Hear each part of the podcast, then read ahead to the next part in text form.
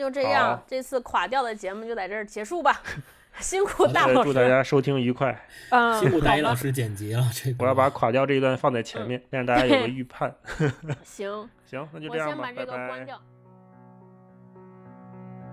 到底非虚构是个啥？他就是在借用所谓的非虚构写作，夹带很多私货在这里面，像什么青年大院啊之类的这种。就是小说是向内的，它是向你展示一个作家内心有多复杂；那非虚构可能是向外的，它是带你理解真实世界有多复杂。大家好，欢迎来到我们今天新一期的文化有限，我是超哥。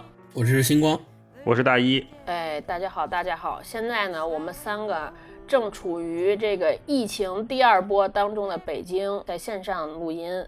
今天呢，我们想跟大家聊聊一个挺特殊的话题，因为以前我们经常要么聊一本书，要么聊一个特别具体的影视，或者聊一个什么话题。今天我们想跟大家聊一个算是一种题材吧，啊，或者一类型的这个文学作品，叫非虚构。之所以想跟大家聊非虚构呢，是因为最近呢，呃，我们看了一本书，这个书的名字就跟当下的情况结合的特别比较紧密，叫《血疫》啊。大概就是讲埃博拉疫情的这么一个呃文学作品。具体的这个书的背景和作者的背景呢，先让星光老师给大家介绍一下。刚刚超哥提到的《血疫》这本书，其实特别符合我们当下的境况啊，都是介绍一种非常厉害的传染病，就是专门介绍埃博拉的。那么这个《血疫》的作者呢，叫理查德·普雷斯顿。他是一个比较著名的美国专门写非虚构作品的作家，然后同时也是《纽约客》的撰稿人。他的老师呢也比较有名，他的老师是约翰麦克菲，同时也是何伟的老师。如果大家知道何伟的话，就是写《中国纪实三部曲》的那个何伟，包括《江城》《甲骨文》《寻路中国》这三本书是何伟的非常有名的代表作。他们两个的老师都是约翰麦克菲。《雪域》这本书，呃，实际上是理查德·普雷斯顿的。不是他的第一本书，但是是他非常经典的呃一本非虚构写作。这本书在中国的出版是由上海译文出版社出版的。特别要提到的呢，就是上海译文出版社出过一套书，就是《译文纪实》系列。这个系列里面有四十二本，这四十二本其实大部分都是像《学艺》这样的呃非虚构写作类的作品，包括理查德·普雷斯顿，他本身在译呃《译文纪实》这个系列里面就有两本书，一本是我们今天提到的叫《学艺：埃博拉的故事》，然后后来他又出了第二本叫《血殇》啊，埃博拉的过去、现在和未来。大家如果对非虚构写作的作品比较感兴趣的话，其实可以从上海译文出版社的这套《译文纪实》系列去入手，然后挑几本去看。然后这个系列里面，当然还有刚才提到的，呃，何伟的这个《寻路中国》也是这套书里面的一本，还有包括今天其实后面也要提到的一本书叫《非虚构的艺术》，对，这本书也是《译文纪实》这个系列里面的一本。对，关于非虚构的事儿呢，我们后边再展开。我们先呃简单聊一下这本书。我这因为我看这本书是大老师推荐介绍我看的。所以，大老师，你是怎么知道这本书的？我觉得大老师好像对这类书都或者以及题材最近钻研的都比较多，是不是？我之前是比较喜欢看非虚构的东西了，然后《雪艺》这本书，因为疫情嘛，很多人都拿出来讨论，包括也有一个剧叫《血疫》，就是同名剧，一个六集的美剧。这个剧在我们疫情刚爆发的时期还挺受大家关注的，嗯，基本就是按照咱们今天聊的这本《学艺》改编的。我看了一下，它那个剧跟原著基本差不多。啊，然后他可能拿掉了一些呃原著里面非主线的内容，主要是就聚焦在两条线，一个是刚才星光说的1976年埃博拉第一次在人类视野中正式出现这条线，另外一条线就是1989年的时候埃博拉和这个马尔堡病毒的事情。弗吉尼亚州雷斯顿在一个灵长类的隔离设施里面发现了。疑似埃博拉的马尔堡病毒的这种丝状病毒，当时大家都特别紧张，说这如果是真的是像埃博拉这种四级的不可抗的病毒的话，那那个地方离华盛顿只有二十四公里，所以就非常非常近，到四级已经是最高级了，就是不可治，然后快速死亡，死亡率极高。像埃博拉病毒，它的死亡率是百分之九十以上。可能有些听众不太知道这个埃博拉的病毒，我们可以先补充一下，就埃博拉病毒是一个非常可怕的病毒。就我们现在的新冠叫冠状病毒，埃博拉病毒呢是属于线状，就是线状病毒的一支，对丝状病毒的一支，就它的病毒形状特别像一个线条或者小蛔虫各种。被这种病毒感染的人的后果叫，我记得那句话特别深刻印象，叫崩溃、流血致死。基本上是在活着的时候，虽然生理上还没有被宣布死亡，但其实基本上已经成为了僵尸。当时看的时候，我就想起了几个之前的看其他作品的经验吧。第一个经验就是特别早的，我不知道你们俩看过没有。特别早有一个国产电视剧叫《一级恐惧》，对，那个国国产电视剧就是描写的说编了一个事儿，说是日本的那个抗日战争的时候，然后细菌部队，然后留下了那个细菌的那种那种就是武器，然后留在了一个村里，无意中那个村里那把那细菌武器挖出来了，挖出来之后，然后就感染了，感染之后也是病毒特别厉害，然后谁都没有办法去治，传染性也特别强，后来就那村里整片整片人去死。最终，当然电视剧的结果还是最终研究出来怎么对付这个病毒的特效药嘛啊，然后就我是让我想起来这个电视剧特别厉害。然后第二个是让我想起来，也是前一段时间咱们新冠肺炎的疫情刚刚爆发的时候，之前有一个游戏叫《瘟疫公司》，那个游戏也是因为那瘟疫公司的设定就是你扮演一个病毒的传播者，然后你要在短时间之内把你研究的病毒传播到全世界各地，让全世界百分之百的人都感染上，然后你要跟科学家去。斗争就科学家是要研制疫苗，然后你是要尽量的扩大它的传染。所以刚刚超哥说那个他的第一章里面描写那个第一个得这个病的男的，他去那个看病，然后上了飞机之后，我就想起来那个游戏里面他的一个一大传染的这个途径就是通过飞机。一旦有一个人得了你的这个病毒，带了你的病毒，他上了飞机，你就看那游戏里面那飞机从这一周等人飞到另外一个州，然后就在那个州变成从一个小点儿就开始感染，然后慢慢慢慢扩大，然后就把那州整个都感染了。我就在脑海中会想起这个特别具象的这么一个画面啊，然后第三个是九六年香港有一个片儿，就叫《埃博拉病毒》，是黄秋生演的。那 个我不知道你们各，我不知道你们看过没有？那个片儿就是特别变态，然后黄秋生演的也特别变态，整个那个剧也演的特别变态，特别血腥，就是小孩看不了的那种。然后我就想起那个来了。然后他那里边也借助了，就是说。他到非洲去，然后有一个非洲的女的感染上了埃博拉病毒，然后他自己黄秋生演的那个角色也带了埃博拉病毒，然后他回到香港以后就疯狂的传染别人，然后那个就造成了香港的恐慌，说你得了这个病毒，七十二小时之内如果得不到治疗，你就什么内脏液化，什么全身坏死，什么这这种，对，就跟这个书里面描写的特别特别的一样。对我是看了这个书的第一感觉是这个。今天为什么想聊这个话题呢？我就是想，因为我自己出于我自己一个好奇。其实我虽然看了这本书的时候，我觉得故事特别精彩，但是我就有一个疑问，我就一直不知道像这类的题材，我到底该怎么称呼它？比如我怎么介绍一本书？比如说我我介绍其他人说，这是一本小说，这是本散文。但像这类的，我就挺难介绍的。哎，我说这是算是个纪实文学，还是个新闻特稿，还是个什么？就我知道统称，就江湖上有一类名称叫做非虚构，就一直我自己的一个不明白的事儿，就是到底非虚构是个啥？我觉得你刚才提这几个都是现在大家会进行讨论，然后都觉得有点模糊的东西，一个一个说吧。首先，雪艺它肯定不是新闻特稿。我们理解的新闻特稿是什么呢？它可能篇幅更短一点，一两万字讲一个事情，两三万字最多了。你说它是新闻，那肯定要有新闻的时效性。雪艺它这作为一本书来讲，它又讲七六年，又讲八九年的事情，距离我们现在是没有任何新闻所谓的时效性在的。所以它不是新闻特稿，那是不是报告文学呢？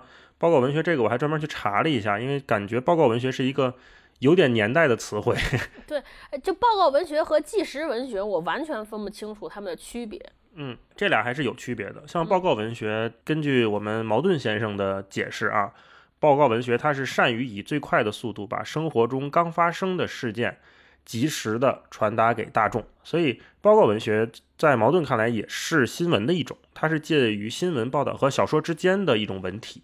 像我们之前有一本很著名的书，在国内叫《中国农民调查》，那本书它在当年刚拿出来的时候，它应该是属于报告文学的，因为它是在讲当时的中国农民的生存状况，然后也是以这种特稿写作或者是非虚构写作的方式去采访，然后去描写这些人的人物故事。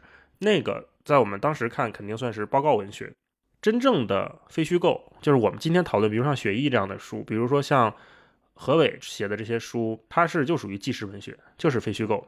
那为什么非虚构这个东西会给你带来这么大的概念上的困扰？这个跟它这个名字其实有关系。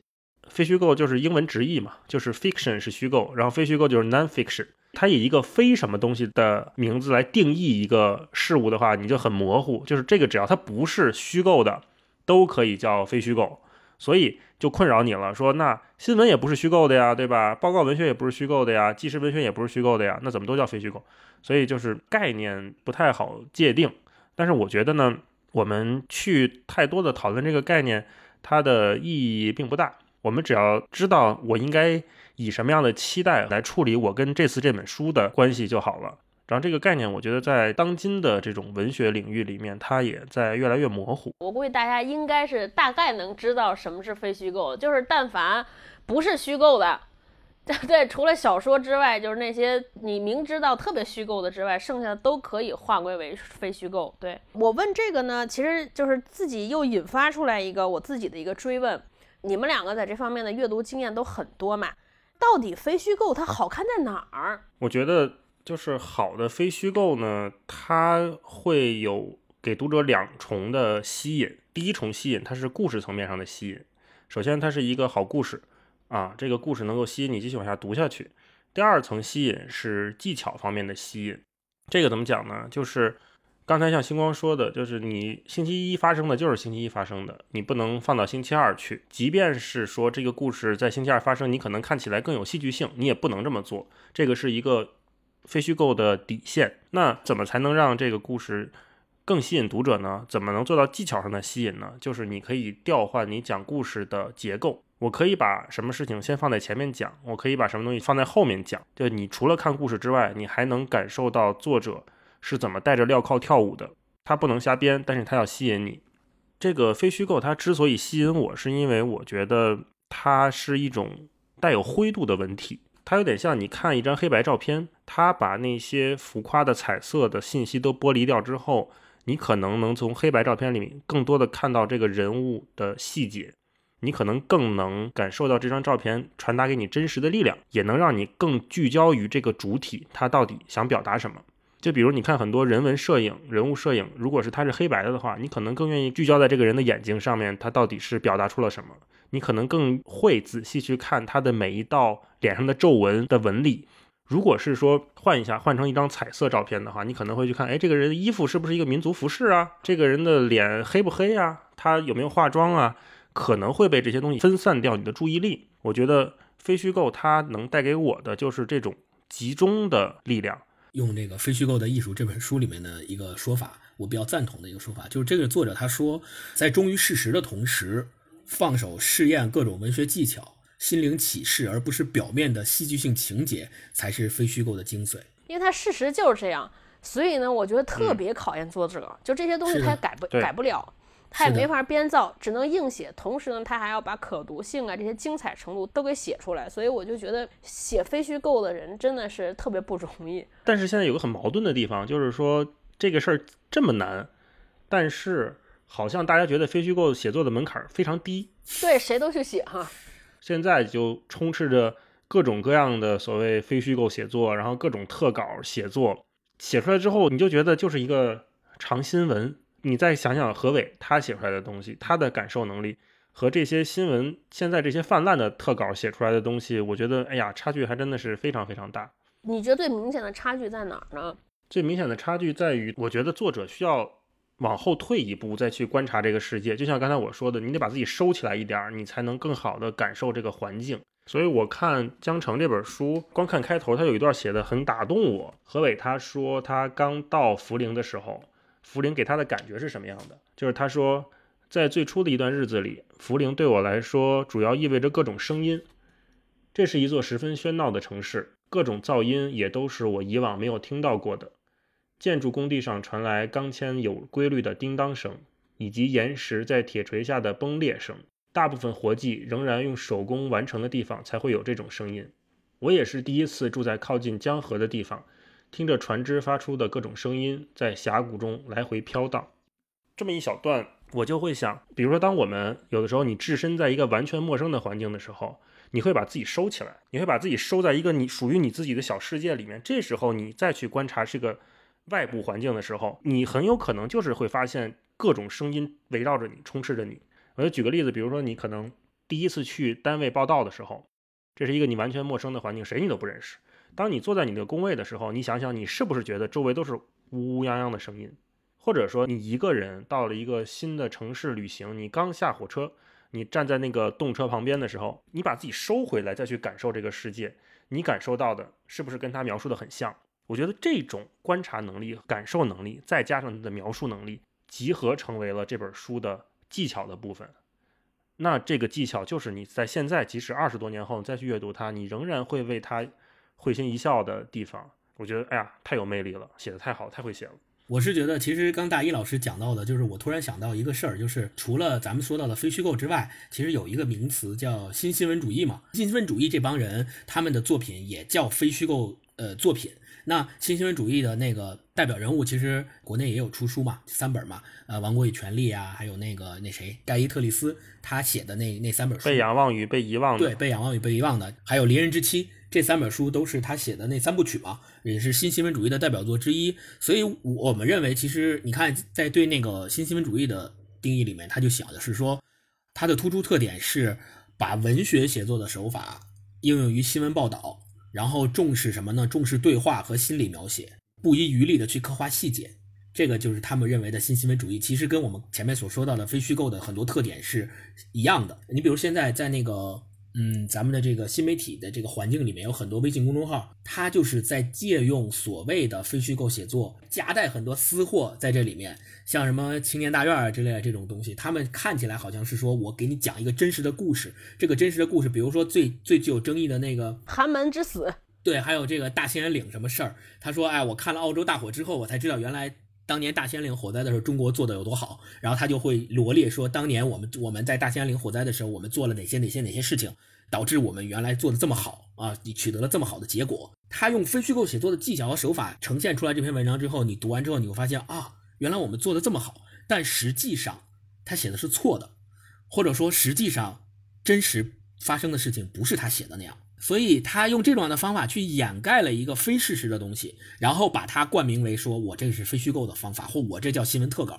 我觉得这个是一个现在面临的一个最大的问题，就是导致很多读者其实分不清楚这个到底哪个是真的，哪个是假的。他们试图用那种假事实去呈现他们希望别人看到的真相，这就是特别大问题的地方。对。我觉得还有一个特别讨厌的，就是非虚构是一个诞生于美国上世纪六十年代的一种写法嘛，它它也是最早也是一堆新闻记者开始这么写的，就是让人更有代入性，以及更调动人的情绪。因为我们之前读新闻的时候，读纯消息的时候，我们其实是和我们看到的消息没有关联的，对我们只是在获取一个信息。然后，当加入这些细节描写，把这些人物对话所有的这些东西展现在你面前的时候，你突然就觉得说，我你就被带入进去，然后你就像读一个事情一样，就是有高低起伏、情绪的变化。我觉得现在特别可恨的呢，是有一些人企图用这些所谓的这些加入了大量细节，有可能是自己杜撰的，有可能是怎么怎么着来的细节描写，就在利用或者我甚至可以觉得是在操控人的情感。但是人家之前的最早时候写这些新闻，这么标题这么写来着，是为了说我用这些好的故事传递出一种普世价值，就还是为了这个传递的价值而服务的。这个价值可能是大老师说它是有通用的这个参考意义的。现在好多你就觉得是为了细节而细节，为了戏剧而戏剧。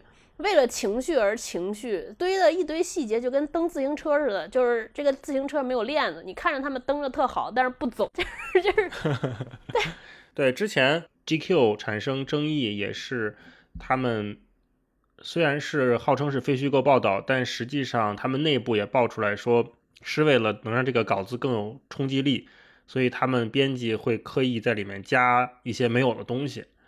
这个我觉得就。是一个触犯底线的问题了。当你一个媒体做了这样的事情之后，你就很难再被信任。是是是，我觉得非虚构这个事情之所以有可能，就是抓住了人们喜欢看故事。对吧？就是我们还是喜欢读故事的这种心态，所以他要把一切都做成一个故事。写不成故事的也是玩命要写一个故事。哦，对，我听说过最耸人听闻的事儿，做记者的同学，他说之前他们有一些老记者、老编辑出去采访人，因为有很多被采访者他本身的表达能力也好，还是怎么样哈，就是很平，就所谓叫平，没有故事。他为了怎么做故事呢？很多记者他就会故意用话来激怒你，对，然后就会出现说，哎，这个人在我问出什么问题时说了一句脏话，哦，就是他其实是为了做故事，嗯，刚刚大一老师说的就是，呃，非虚构写作现在面临的一些问题嘛，其实这个本质上的来源在于为什么现在，嗯，大家。觉得非虚构写作很容易出问题，或者是它很容易有争议。我觉得点就在于，像超哥说的，它本身这个东西，它是一个能够引起读者的共情的这么一个事儿，就特别容易读引起读者的共情。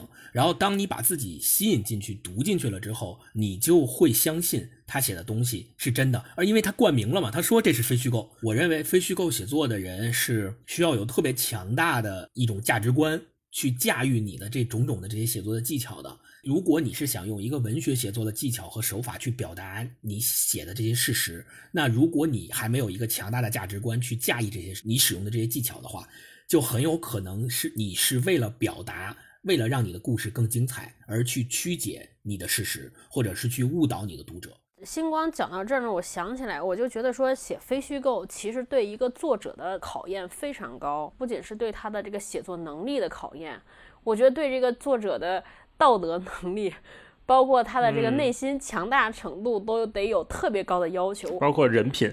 对。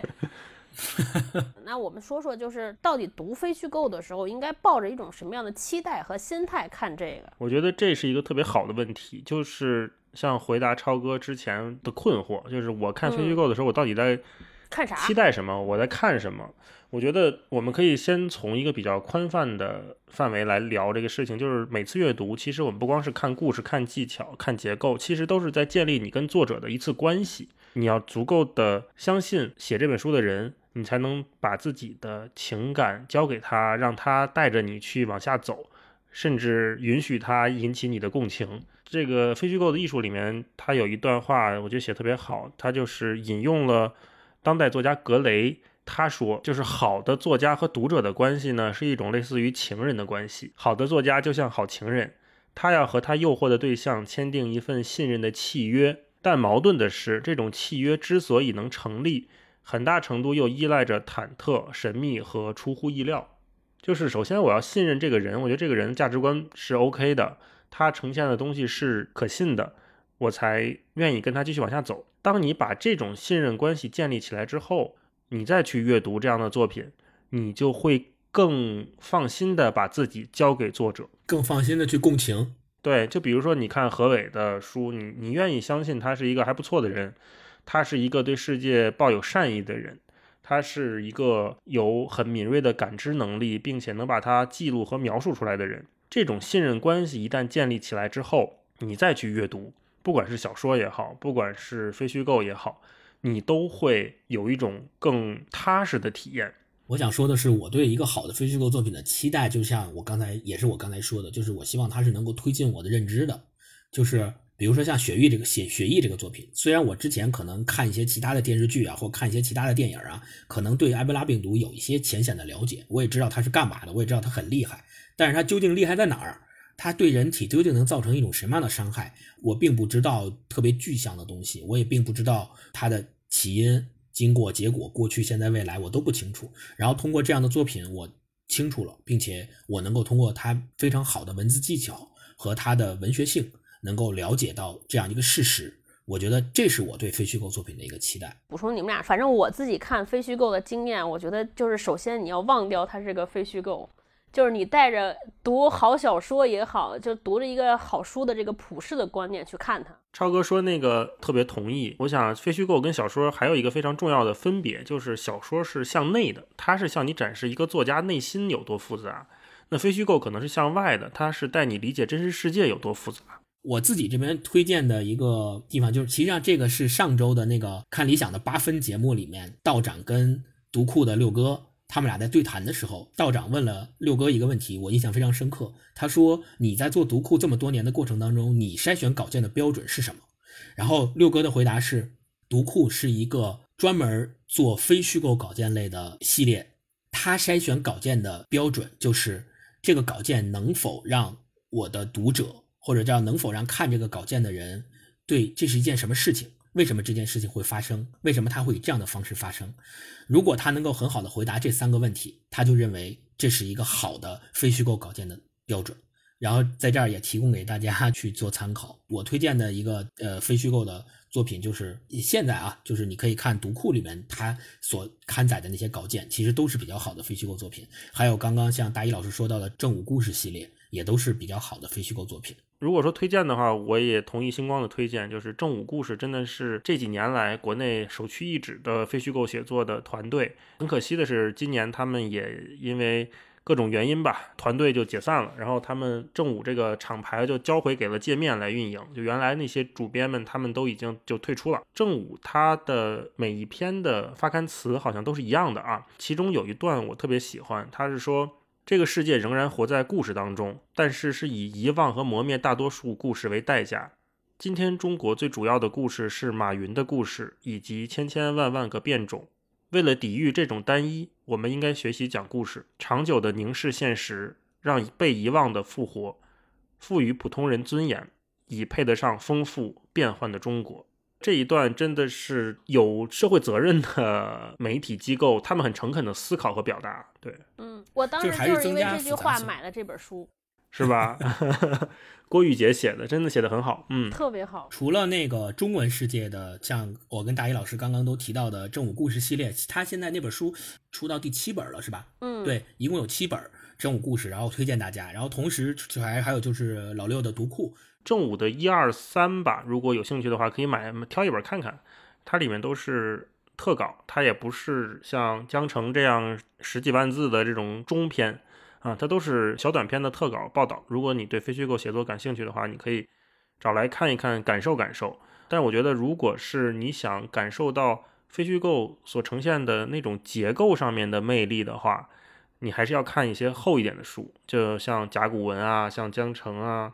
这样的作品，你才能体会到这个作者他是怎么把一个比较宏大的过程通过文学来表现出来的。就像都是一堆砖，到时候谁盖出来怎么样的房子是完全不一样的。这个过程只有在这种中长篇阅读里面，你可能才能体会的比较深刻一点。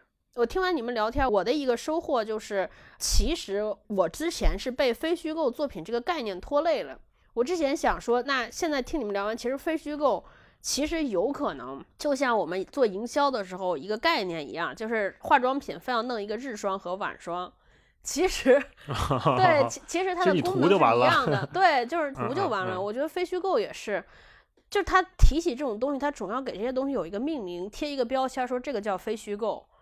它就是大的那些方向，其实跟你读虚构是一样的，唯一它是有一个。它是一个真实的事件，它是在组织这些真实的事儿，但他希望达到的那种文学上的造诣，他希望达到的那些最终的目的，和所有文学题材其实都是相通的。我觉得没有什么大同小异的事儿，所以就是让我觉得说，那可能就是把非虚构这个概念不要太放在心上。就是刚才大老师说那种，或者六叔说那种，就是你不要在乎这是什么题材，不在乎，不用在乎这是小说还是怎么，你就读就完了。看好小说的标准也适配于这个。当然一开。始读的时候，不要区分的那么明确，你就读就好了。如果你享受他的描写的方法技巧和他讲故事的方式，然后你被他吸引之后，当当你发现再进一步的时候，当你发现哦，原来它是一个非虚构作品，那可能你对这个作品的共情和对这个作品的理解会更深一步。或者是更被它打动一步，这个我觉得是进阶的部分。那它通用的这部分实际上是跟虚构作品打通的，在这之上，可能对非虚构作品有一个更深层次的认知和认识和理解。那我觉得我们这期我们这期节目实际上是在那个就是在这之上的那一层面去探讨问题的啊。嗯，好，那我们这期节目就到这儿。节目的最后呢，聊了半天非虚构，就是之所以能写非虚构呢，其实是因为我们现实生活中存在了好多特别感人的故事，特别值得跟大家分享的故事。因为上次做完节目之后呢，作为这个父亲节专辑跟爸爸聊天那期之后呢，我们也会发现有好多呃用户在给我们留言当中呢，也给我们提供了好多跟爸爸的特别好的故事。所以呢，我们自己听完特别感动，我们也想跟大家利用节目的这个结尾的一些小时间，跟大家分享一下这两个小故事。那大老师读一个吧。还是我们的老朋友野鬼老师第一时间就给我们留言了，然后也讲了一下他的故事。我下面念一下野鬼老师的。留的故事啊，他说：“我爸总说他以前是他们部队第二美男子。我问他为什么是第二啊？他说因为他长得矮。我说第一是谁啊？他拿出照片给我看，那个人高我爸一头多。但我觉得单看脸真的不如我爸好看。我妈每次听到他跟我讲这件事儿，我妈就叫他不要乱讲，那么大岁数了也不嫌害臊。其实我很喜欢我跟我爸的相处模式，他跟我能推心置腹讲很多故事，他听到的，他亲眼看过的，发生在他身上的。去年我还和我爸录了一个老爸十问的录音，我问他，他也问我同样的问题，那叫一个推心置腹，我俩都哭了。最后一个问题是你爱我吗？他说：“我的宝贝闺女，我当然爱你了。”我说：“爸爸，我爱你。”我爸没有任何含糊，没有任何羞涩的说：“闺女，我爱你。”然后他后面又跟了一条啊，野鬼老师这条真的很感动。他后面又跟了一条，他说：“四岁的时候，我爸把我放在他的脖子上去看演杂技的。回家路上看到街边有人在敲架子鼓，他就停在那儿看。我当时不觉得什么。”十七岁，我大学毕业，我看见他又在电视里看人家敲架子鼓。我问他：“你是不是喜欢这个？”他说：“等我老了，我要穿一身皮夹克，开着我的破汽车去村口敲架子鼓。”我那时候才意识到，原来我爸这么 rock，原来他为了养家放弃了很多。这野鬼老师的 留言，留的他跟他爸爸的故事，真的很感人啊，非常非常感动。嗯，对，非虚构的力量，看一看。这个就是我们每一个人的非虚构故事。嗯，对，这个野鬼老师的故事太感动了，就是我们无以为报，然后给野鬼老师送一件那个我们文化有限和旁白出的 T 恤吧，然后也借着这个机会再给我们自己打一个广告，就是我们和这个文化品牌旁白一起出了三件 T 恤，然后上面写了一些特别好玩的字儿、好玩的内容。然后有兴趣的朋友呢，希望大家去淘宝搜索“旁白”，英文名是 Voice Over 这个店铺，然后在店铺里边找文化有限，就能找着我们这个 T 恤啊。希望大家过得开心，过得愉快。嗯，那就这样，这次垮掉的节目就在这儿结束吧。辛苦大老师，祝大家收听愉快。嗯，辛苦大一老师剪辑了这垮掉的节目。我要把垮掉这一段放在前面，让大家有个预判。行行，那就这样吧，拜拜。Kiss me hard before you go. Summertime sadness. I just wanted you to know that, baby, you're the best. I got my red dress on tonight, dancing in the dark in the pale moonlight. Done my hair up real big, beauty queen style high heels off. I'm feeling alive. Oh my